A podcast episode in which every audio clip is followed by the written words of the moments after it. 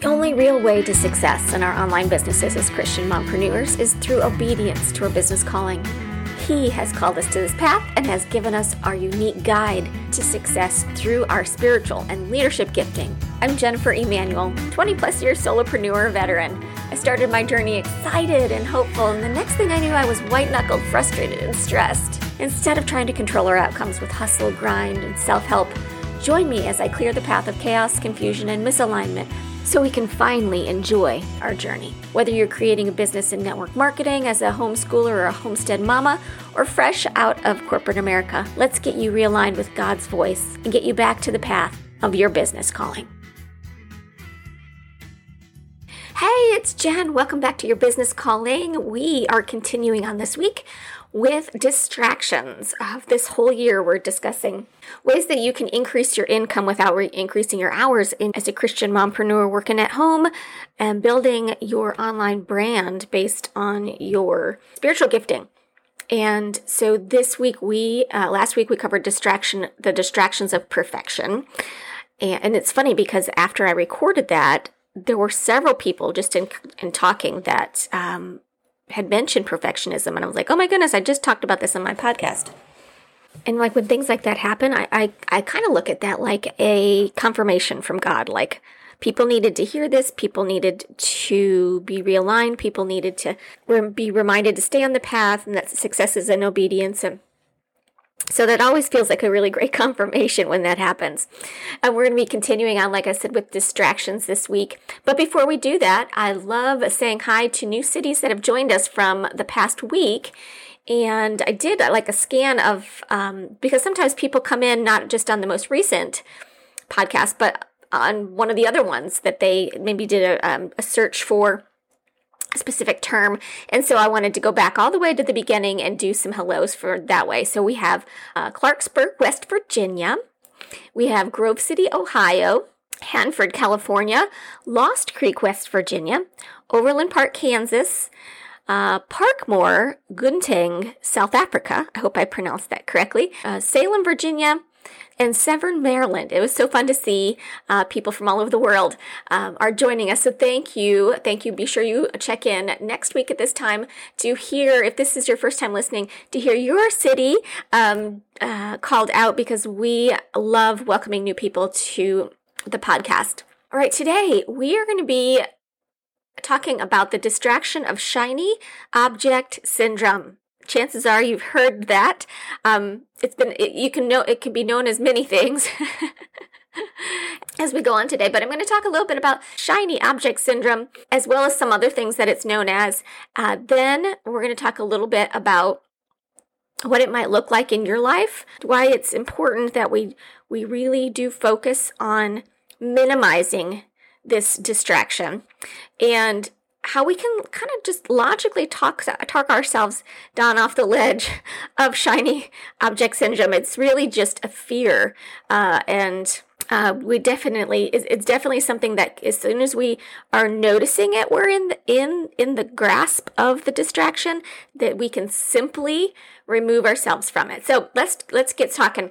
Um, of course, every good every good uh, conversation is uh, based on the definition, so we can make sure we are in the same on the same page as what we're talking about. So, shiny in shiny object syndrome is a pop culture psychological concept where people focus on a new and fashionable idea, regardless of how valuable or helpful it might ultimately be. While at the moment it seems to be something worth focusing one's attention upon, it's ultimately a distraction, either a personal distraction or something that is done intentionally to distract others. People who face a fear of missing out, this is another another uh, term that we hear a lot. People who face a fear of missing out are especially susceptible to shiny object syndrome, as the distraction of shiny objects in themselves clouds judgment and focus. It's often used when people mistake something small and focused and fixate on it to the extent that they lose the big picture. It's used within management literature, popular psychological li- literature, and across the social and computer sciences. The fear of missing out, known as FOMO, is a feeling of apprehension that one is either not in the know or missing out on information, events, experiences, or life decisions that could make one's life better. See a little bit of uh, control and trying to manipulate circumstances in there. Our dirty little fist all clenched up, white knuckled, trying to make things happen. FOMO is also associated with the fear of regret, which may lead to concerns that one might miss an opportunity for social interaction, a novel experience, a memorable event, or a profitable investment. It's characterized by a desire to stay continually connected with what others are doing and be described as a fear that deciding not to participate is the wrong choice. FOMO could result from not knowing about a conversation, missing a TV show, not attending a wedding or party, or hearing that others have discovered a new restaurant. FOMO in recent years has been attributed to a number of negative psychological and behavioral symptoms, has increased in recent times due to the advancement of technology. Social networking sites create many opportunities for FOMO, and while it provides opportunities for social engagement, it offers a view into an endless stream of activities in which a person is not involved. Psychological dependence on social media can lead to FOMO or even pathological internet use. FOMO is also present in video games, investing, business marketing. The increasing popularity of the phrase has led to related linguistic and cultural variants. FOMO is associated with worsening depression and anxiety and a lower quality of life, and it affects businesses. Hype and trends can lead business leaders to invest based on perceptions of what others are doing rather than their own business strategy. And this is also the idea of the bandwagon effect, where one individual may see another person's doing something and they begin to think it must be important because everyone is doing it and they might not even understand the meaning behind it and that may not totally agree with it. Nevertheless, they're still going to participate because they don't want to be left out. And a lot of these things were striking chords with me, especially the part about social media and how sometimes we hear social media is a distraction. And a lot of times in business, we uh, we feel like we need to use social media as a way to create business. When when we're in the room so to speak we are miserable. So we we heard some variants of it. We heard shiny object, object syndrome. We heard the fear of missing out the fear of regret regret. I almost look at it uh, in my experience of being at the playground and swinging on the monkey bars so you know that instance when your your hand reached the next monkey bar and you were so thankful, like so elated that you caught the monkey bar and you grasped onto it and for like just a fraction of a second you're happy and then you're swinging for the next monkey bar. And it's almost like you're addicted to that fraction of a second of happiness and joy and peace and comfort and celebration. And then what do you do? You swing for the next monkey bar and you keep believing that that more the next one is going to be the best one. And it turns into a pattern. So the patterns, when it, uh, for me, it could be in a, a number of different things. Uh, I'm 48, and so I can look back on life and see a bunch of different patterns. Um, growing up whether it had was my friend got a new got the the newest barbie. I wouldn't be happy i knew that that barbie if i got that barbie i would just be happy. I would just be content. There would be nothing else in life that i wanted right? And then it turned into clothes. It was that guess denim jacket. Uh, we called them jean jackets, but that, you know, that acid washed denim jacket with this silly little guess triangle on the bottom corner of it, right?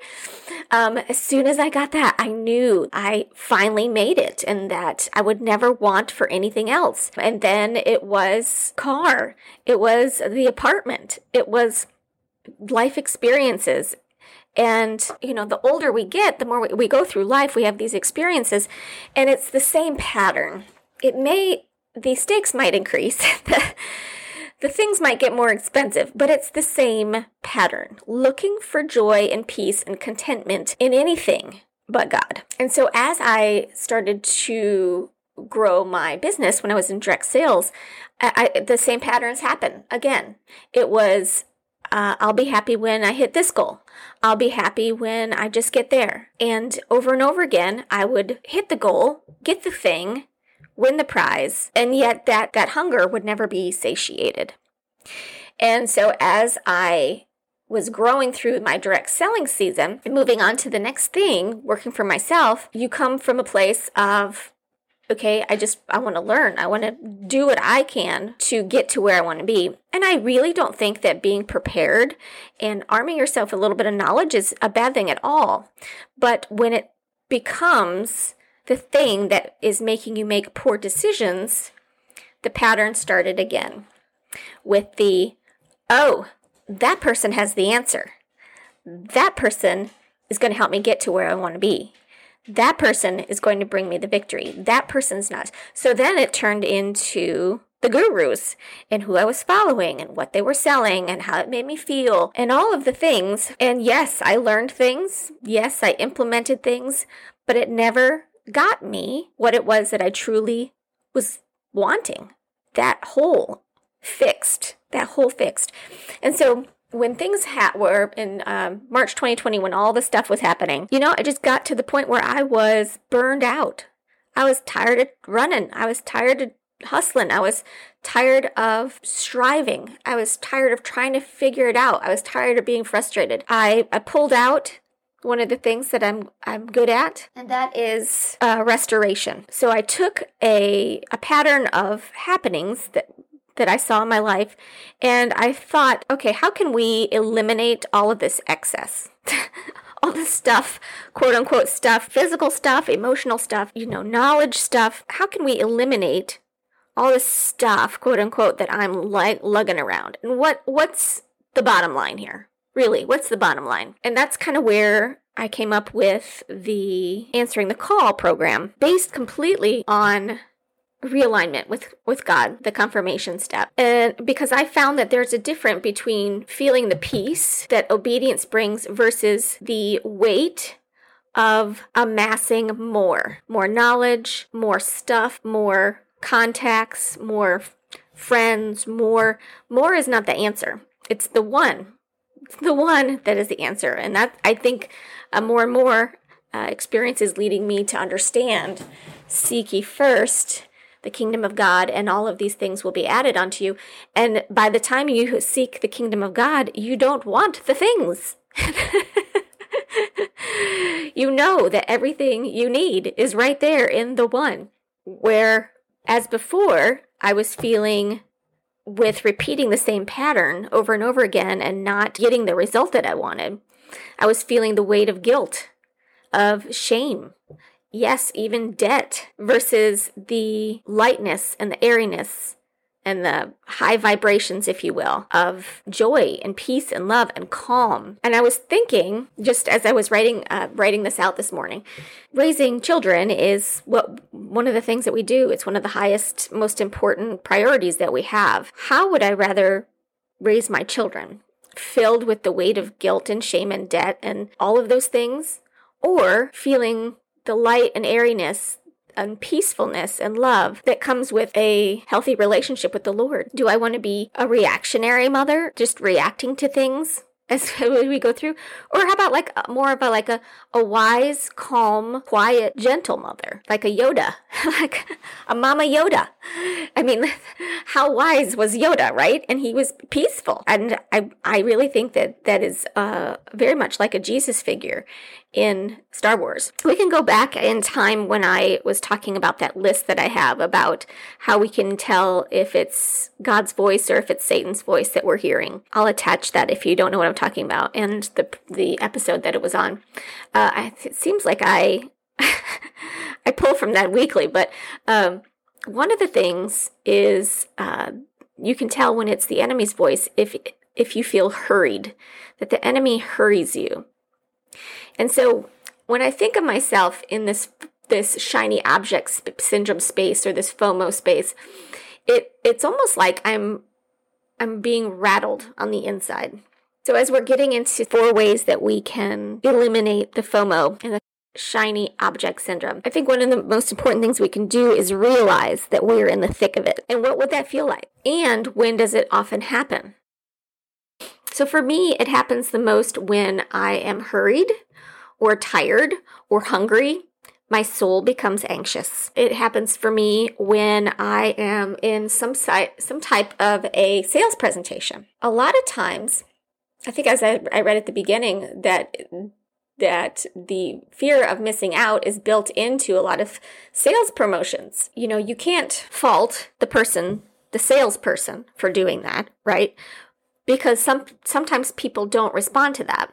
When you are aware of what's going on, you can take the helpful, mostly helpful information that they're giving you in their presentation, regard, you know, d- depending on what they're talking about, take the information and be able to process it so that you don't end up buying something that you weren't interested in buying. So let's let's talk about the, the four things we can do when we find ourselves in that space of fear base that comes down to fear the fear of missing out the shiny object syndrome.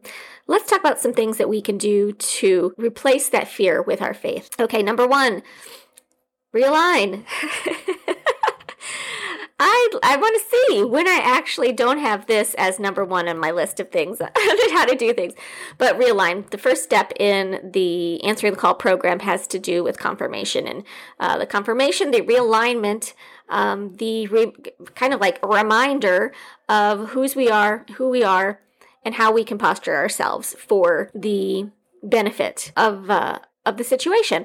And I have that free workshop that I created on confirmation on realignment. That is in the show notes. You just uh, click on the link, put in your email, and uh, you will get uh, immediate access to that uh, workshop. Um, and check your email because there's a workbook that goes with it that you get for free as well. Number two, uh, this is this one has been really helpful to me. So, have you ever been at the mall um, and you saw the prettiest thing? It was just your eyeballs said to your brain, that is the most beautiful thing I have ever seen in my life. Your emotions start to take over right? And you're you say even even if it's not expensive that's that's just another layer. Let's just say that it's not the price okay? It's you saying i'm going to buy another thing that i really don't need. If i buy another thing then i have to find a place for the thing and then i have to remember i have the thing and i have to take care of the thing. Okay so what can we do we can remove ourselves from the situation to help to regulate your emotions. Okay, because we don't want to make judgment calls on emotions. Okay, we this is part of the fear of missing out. It plays to your emotions. It's a fear. Okay, it's not a fact. It's a fear. So remove yourself. Oh my goodness, that green dress is the most beautiful thing I have ever seen, and I want to own that green dress and I I find myself in that panic feeling that I am be my emotions are being manipulated my brain is is manipulating me with my emotions. Okay? Because of fear. Fear of missing out on being cute, fear on missing out of looking professional, whatever that thing is that you are about to purchase. Remove yourself. Go home. I guarantee you that if you really wanted that dress, and it turns out that that was supposed to happen. You are you were supposed to purchase that dress. You would be able to find it. Okay. You'd be able to find it online a different store somewhere in america. The deal is is when you remove yourself from the situation you come back to your senses. There's something about the lighting in the mall. There's something about the atmosphere in the timeshare presentation, there's something about Main Street USA and Disney that makes you want to buy a cookie. Okay, there's things that, in case you didn't know, they pump scents into the street to, that smells like fresh baked cookies. So there are things that are being done to affect you. Number three is trust that even if you don't get the thing, that everything will work out the way it's supposed to. So this is the part where you realize that you're already all right.